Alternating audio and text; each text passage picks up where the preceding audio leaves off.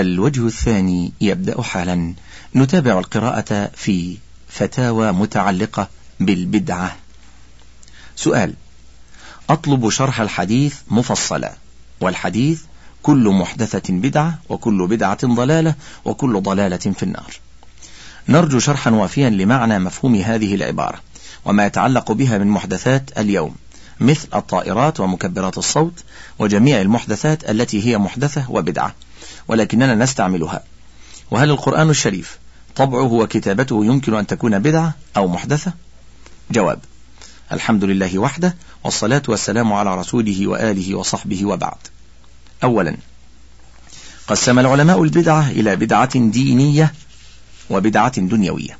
فالبدعة في الدين هي إحداث عبادة لم يشرعها الله سبحانه وتعالى وهي التي تراد في الحديث الذي ذكر وما في معناه من الأحاديث. وأما الدنيوية فما غلب فيها جانب المصلحة على جانب المفسدة فهي جائزة وإلا فهي ممنوعة. ومن أمثلة ذلك ما أحدث من أنواع السلاح والمراكب ونحو ذلك. ثانيا الطائرات ومكبرات الصوت ونحو ذلك من الأمور العادية الدنيوية المبتدعة وليس فيها محظور شرعي فاستعمالها لا محظور فيه إذا لم يكن في ذلك ظلم لأحد ولا نصر لبدعة أو منكر وليست داخلة في الأحاديث المحذرة من البدع. ثالثا طبع القرآن وكتابته من وسائل حفظه وتعلمه وتعليمه والوسائل لها حكم الغايات فيكون ذلك مشروعا وليس من البدع المنهي عنها لأن الله سبحانه ضمن حفظ القرآن الكريم وهذا من وسائل حفظه. رابعا ننصحك بالرجوع إلى كتاب تنبيه الغافلين للنحاس والاعتصام للشاطبي والسنن والمبتدعات والإبداع في مضار الابتداع. وبالله التوفيق وصلى الله على نبينا محمد وآله وصحبه وسلم. سؤال ما حكم المبتدع المواظب على بدعته من قراءة القرآن على الميت قبل الدفن وبعده وذبح الشاه لإصلاح الطعام لمن جاء لحضور الجنازة ومن قراءة توسل القادرية منها سهل مرادنا بجاه أحمد ومن وضع المباخر في حلقتهم وغيرها ومن تشييع الجنازة بالتهليل وتلقين الميت عند القبر؟ من العلماء من يقول إنهم من الكفار لمخالفة قول رسول الله صلى الله عليه وسلم من التحذير عن البدع ومنهم من يقول إنهم مسلمون عصاة. جواب ليست البدع في درجة واحدة من الشر بل منها ما هو كفر ومنها ما هو معصية دون الكفر. فقراءة القرآن على الميت قبل دفنه أو بعده وذبح شاة مثلا لإصلاح طعام لمن حضر لتشييع الجنازة وتشييع الجنازة بالتهليل وتلقين الميت عند القبر وحلقة الذكر الجماعي ووضع المبخرة فيها من البدع التي أحدثها الناس فإنها لم تثبت عن النبي صلى الله عليه وسلم قولا أو فعلا أو تقريرا ولم تثبت عن صحابته رضي الله عنهم ولا عن أئمة السلف الصالح رحمهم الله. فهذه من المعاصي والإصرار عليها يجعلها كبيرة وليست بكفر إلا بالنسبة لمن عرف أنها بدعة. وأصر عليها يريد بذلك مضاهاة شرع الله بتشريع من عنده تغييرا بالعامة وصرفا لهم عن الصراط المستقيم. فهو كافر بتشريعه. قصدا ما لم يأذن به الله واستباحته مخالفة شرع الله. ودعاء الأموات والاستعانة بهم كعبد القادر الجيلاني وأحمد التيجاني ونحويهما لجلب نفع أو دفع ضر وتفريج كربة وأمثال ذلك شرك بالله وكفر به. كشرك وكفر الجاهلية الأولى التي دعا النبي صلى الله عليه وسلم أهلها إلى التوحيد وحارب من أصر منهم على شركه وقاتلهم عليه. قال الله تعالى بعد وصف نفسه بصفات الربوبية ذلكم الله ربكم له الملك والذين تدعون من دونه ما يملكون من قطمير. إن تدعوهم لا يسمعوا دعاءكم ولو سمعوا ما استجابوا لكم ويوم القيامة يكفرون بشرككم ولا ينبئك مثل خبير. وقد تكون بعض البدع ذريعة قريبة إلى الشرك كقول بعض المتصوفة سهل مرادنا بجاه أحمد وكالطواف حول الأضرحة متقربا إلى الله. فإن قصد التقرب به إلى الولي صار شركا أكبر وكشد الرحال لزيارة قبور الصالحين.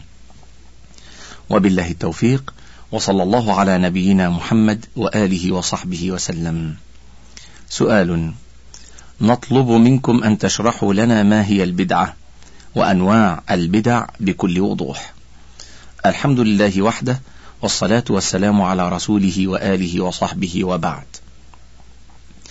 البدعة هي العبادة التي لم يشرعها الله كالاحتفال بالمولد والاحتفال بليلة الإسراء والمعراج ورفع الصوت بالصلاة على النبي صلى الله عليه وسلم من المؤذن بعد انتهاء الأذان وأشباه ذلك.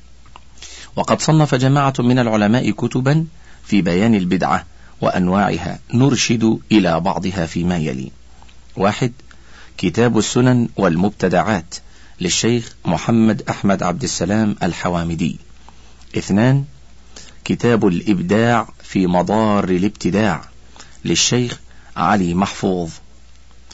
كلاهما من علماء مصر وقبلهما بزمن طويل كتاب البدع والنهي عنها للإمام محمد بن وضاح وكتاب الاعتصام للشاطبي. وبالله التوفيق وصلى الله على نبينا محمد وآله وصحبه وسلم. سؤال.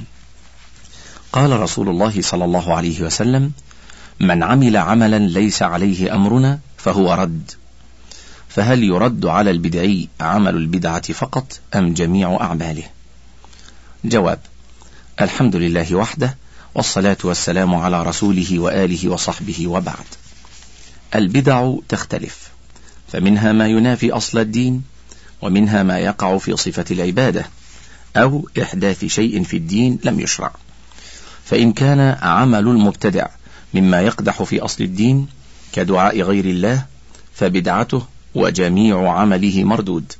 قال تعالى وقدمنا إلى ما عملوا من عمل فجعلناه هباء منثورا. وإن كان في صفة العبادة مثل التكبير والذكر والتلبية الجماعية أو كانت البدعة في إحداث شيء في الدين لم يشرع كالاحتفال بالمولد فهذا العمل مردود على صاحبه.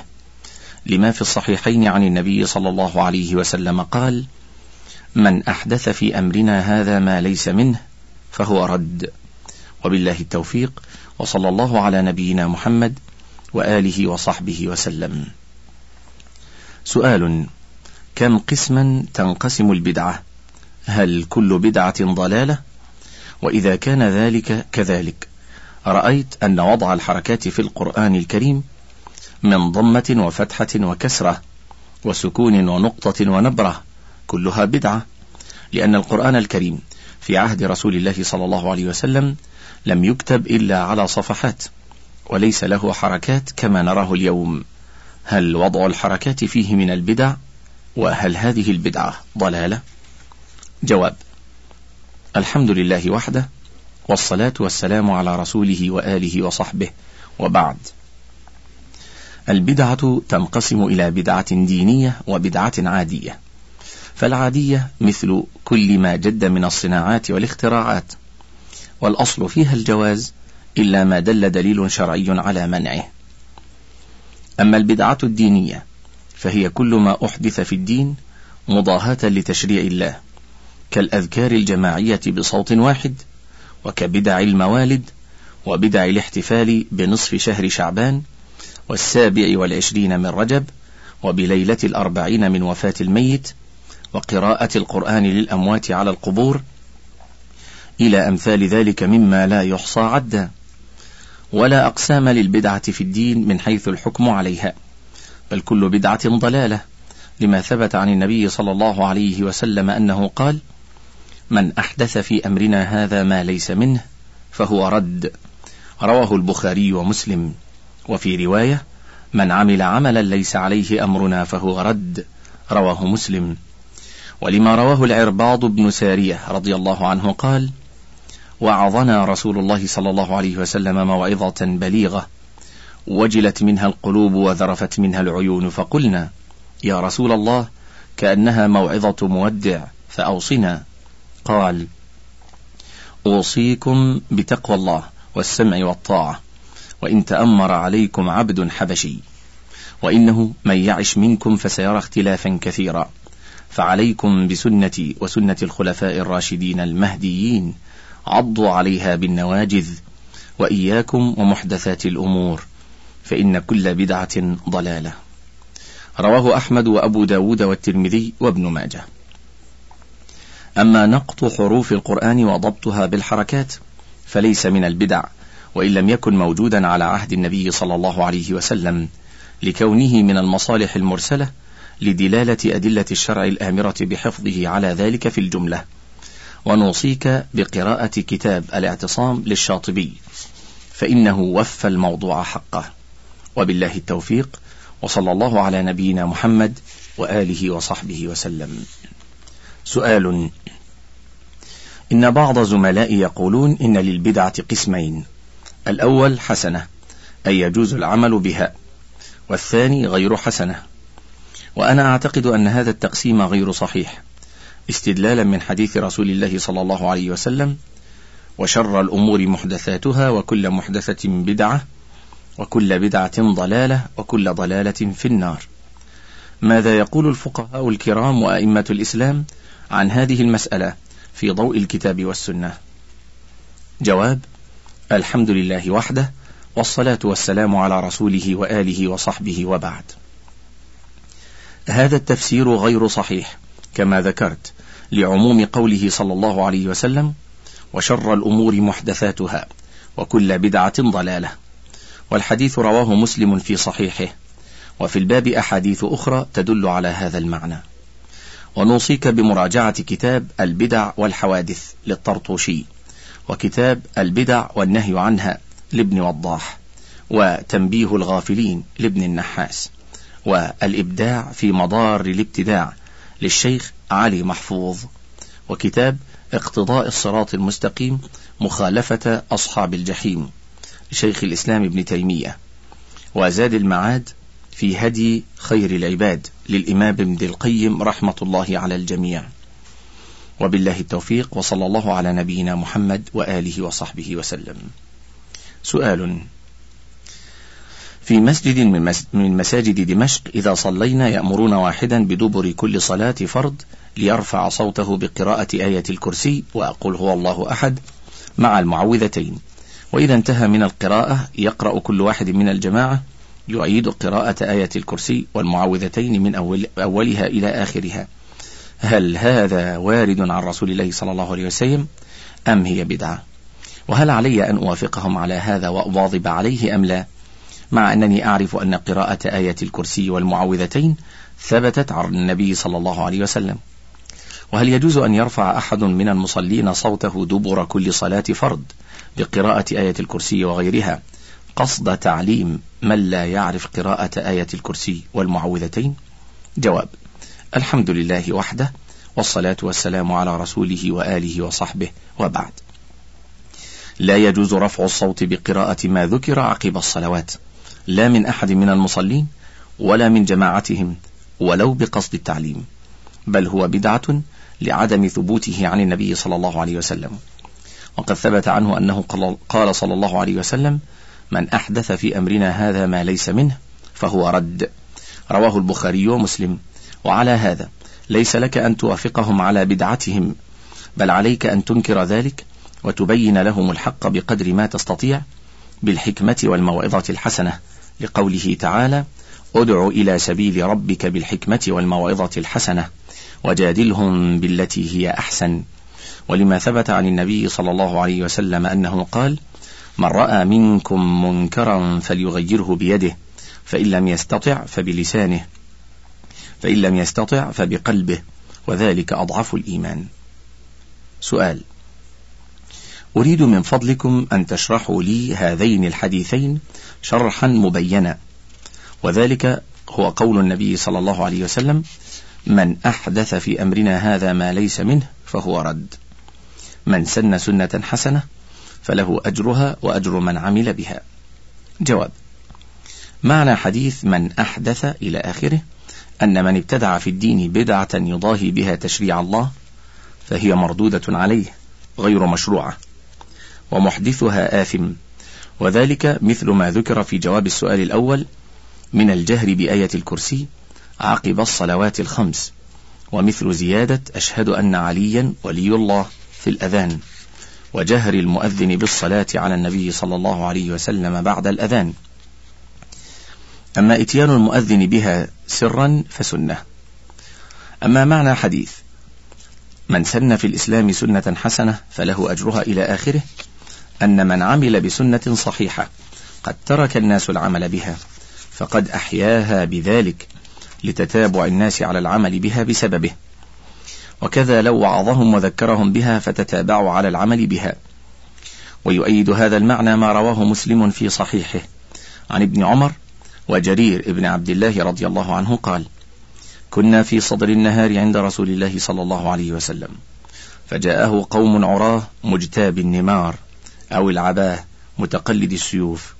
عامة عامتهم من مضر بل كلهم من مضر. فتمعر وجه رسول الله صلى الله عليه وسلم لما رأى بهم من الفاقة. فدخل ثم خرج فأمر بلالا فأذن وأقام فصلى ثم خطب فقال يا أيها الناس اتقوا ربكم الذي خلقكم من نفس واحدة إلى آخر الآية. إن الله كان عليكم رقيبا. والآية الأخرى التي في آخر الحشر يا أيها الذين آمنوا اتقوا الله ولتنظر نفس ما قدمت لغد. تصدق رجل من ديناره من درهمه من ثوبه من صاع بره من صاع تمره. حتى قال ولو بشق تمره. فجاء رجل من الأنصار بصرة كادت كفه تعجز عنها بل قد عجزت.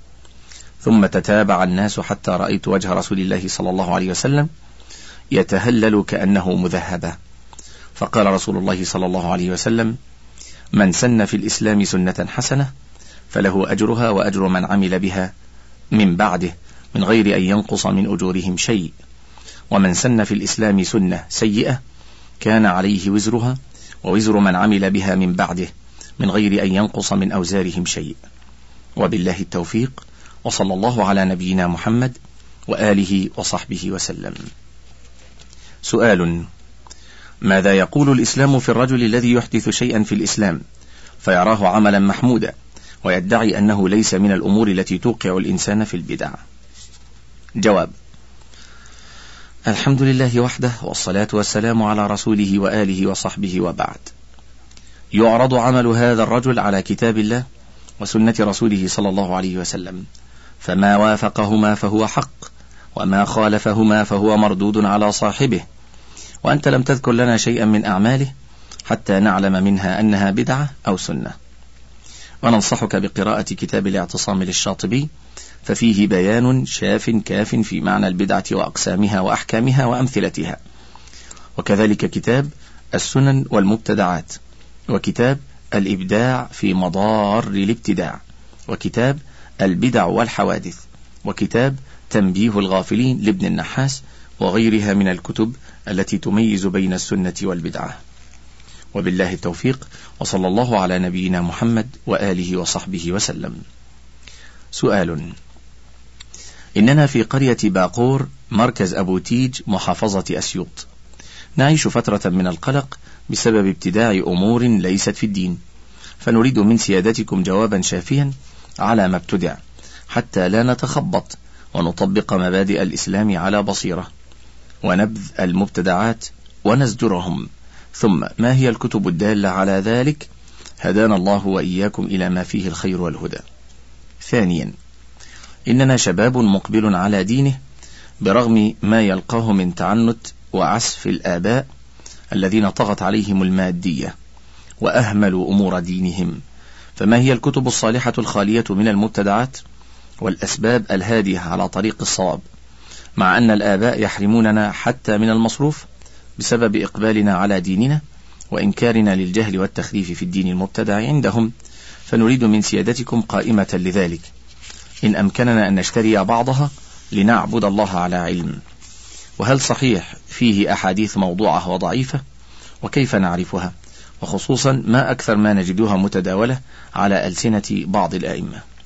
ثالثا ما هي حقيقة هذه الطرق الكثيرة عندنا مثل الشاذلية والأحمدية والسعدية والبرهانية وغيرها وكيف نرد عليهم؟ وما هي الكتب الشافية في ذلك؟ وهل هم على حق كما يزعمونهم بذلك؟ رابعا نرى أئمة كل على مذهب يخالف الآخر وغالبا ما ينتهي الموضوع على معركة بينهم تؤدي إلى أن بعض المصلين يتركون الصلاة. فنريد جوابا شافيا كافيا في هذا الموضوع. وهل نتبع مذهبا واحدة؟ وكيف نوفق بين المذاهب حتى يستقر الأمر؟ خامسا قد يتطاول البعض على كتاب الله فيجعلون تفسير الآيات حسب أهوائهم ليضلوا الناس عن ذلك. مثال ذلك في سورة آل عمران قوله تعالى الذين يذكرون الله قياما وقعودا وعلى جنوبهم. فيفسرون ذلك على الرقص في الأذكار والهمهمة ويتمتم بكلمات غير مفهومة ويميل يمينا ويسارا وهو يقول الله حي. وهكذا وأمور أخرى. فيحللون تحديد النسل والغناء للنساء والمدح للرسول ويستعملون في ذلك آلات الغناء والمجون. فنريد منكم التبصير بأمور ديننا وفهمها على حق والرد على المبتدعين على الدين والكتب الشافية بذلك. جواب الحمد لله وحده والصلاة والسلام على رسوله وآله وصحبه وبعد. لم تذكر البدع التي تريد الجواب عنها حتى نذكر لك الجواب. ولكن نحب أن ننبهك إلى أمر عظيم وهو أن الأصل في باب العبادات المنع حتى يرد الدليل عليها شرعا. فلا يقال إن هذه العبادة مشروعة من أصلها أو من جهة عددها أو هيئتها إلا بدليل شرعي. فمن ابتدع في دين الله ما لم يشرعه الله فما صدر منه مردود عليه. قال صلى الله عليه وسلم من عمل عملا ليس عليه أمرنا فهو رد. وفي رواية من أحدث في أمرنا هذا ما ليس منه فهو رد.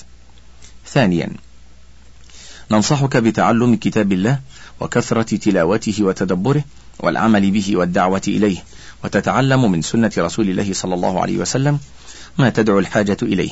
فتقرأ صحيح البخاري وصحيح مسلم وغيرهما من كتب السنة. وتسأل أهل العلم عما أشكل عليك.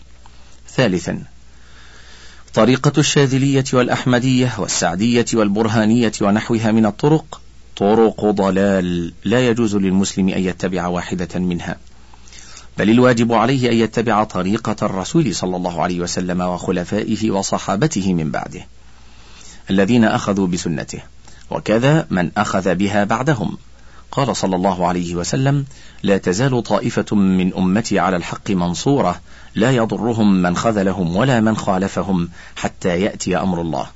وقال صلى الله عليه وسلم خير الناس قرني ثم الذين يلونهم ثم الذين يلونهم. وقال صلى الله عليه وسلم افترقت اليهود على إحدى وسبعين فرقة وافترقت النصارى على ثنتين وسبعين فرقة وستفترق هذه الأمة على ثلاث وسبعين فرقة. كلها في النار إلا واحدة. قالوا من هي يا رسول الله؟ قال من كان على مثل ما أنا عليه اليوم وأصحابي. وأما الرد عليهم فيحتاج إلى أن تعرف أنت تفاصيل عقائدهم وبدعهم وشبههم وتعرض ذلك على الكتاب والسنة.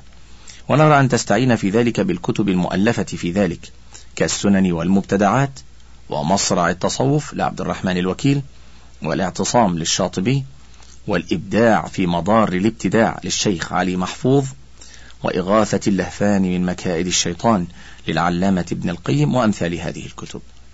رابعا الخلاف الموجود في الفروع الفقهية بين أئمة المذاهب الأربعة يرجع إلى الأسباب التي نشأ عنها كون الحديث يصح عند بعضهم دون بعض أو بلوغ الحديث لواحد دون الآخر إلى غير ذلك من أسباب الخلاف فيجب على المسلم أن يحسن الظن بهم فكل واحد منهم مجتهد فيما صدر منه من الفقه طالب للحق فإن كان مصيبا فله أجران أجر اجتهاده وأجر إصابته وإن كان مخطئا فله أجر اجتهاده وخطأه معفو عنه. وأما التقليد لهؤلاء الأئمة الأربعة فمن تمكن أن يأخذ الحق بدليل وجب عليه الأخذ بالدليل. وإن لم يتمكن فإنه يقلد أوثق أهل العلم عنده حسب إمكانه. وهذا الاختلاف في الفروع لا يترتب عليه منع المختلفين أن يصلي بعضهم خلف بعض بل الواجب منه أن يصلي بعضهم خلف بعض. فقد كان الصحابة رضي الله عنهم يختلفون في المسائل الفرعية ويصلي بعضهم خلف بعض وهكذا التابعون وأتباعهم بإحسان. خامسا الطريقة السليمة لتفسير القرآن هي أن يفسر القرآن بالقرآن وسنة الرسول صلى الله عليه وسلم وأقوال الصحابة والتابعين لهم بإحسان والاستعانة على ذلك بأساليب اللغة ومقاصد التشريع. وأما التفسير الذي ذكرته لقوله تعالى الذين يذكرون الله قياما وقعودا وعلى جنوبهم وأن بعض الناس يفسره بالرقص والأذكار والهمهمة ويتمتم بكلمات غير مفهومة ويميل يمينا ويسارا وهو يقول الله حي إلى آخر ما ذكر في السؤال فهذا تفسير باطل ليس له أصل مطلقا. ونوصيك بمراجعة تفسير ابن جرير وابن كثير والبغوي وأشباهها في تفسير هذه الآية المذكورة في السؤال وأشباهها لتعرف الحق في ذلك من كلام أهل التفسير المأمونين. وبالله التوفيق وصلى الله على نبينا محمد وآله وصحبه وسلم. سؤال هناك من يقول إنه يجب اجتناب الكلام عن البدع والسنن.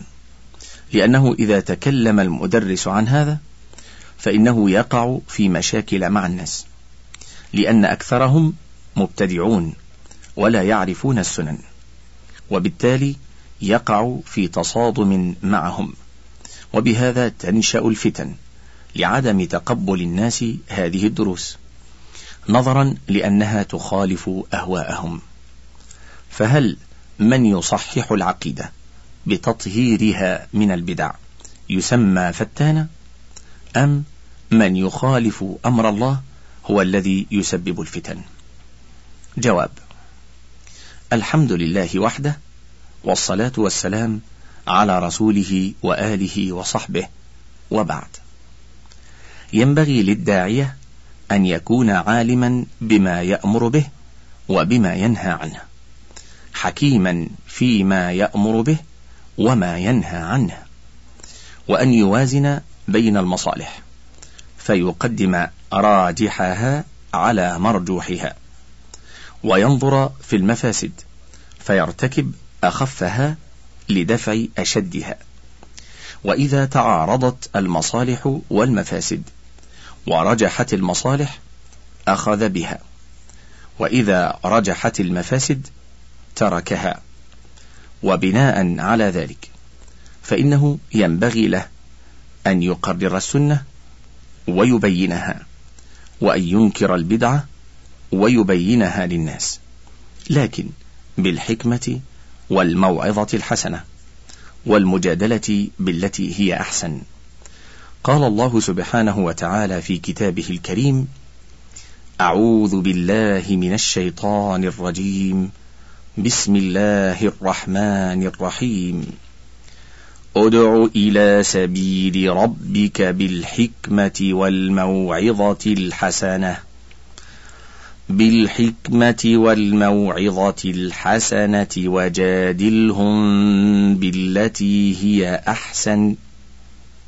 إلى آخر هذه الآية الكريمة. ولا يسمى بذلك فتانا.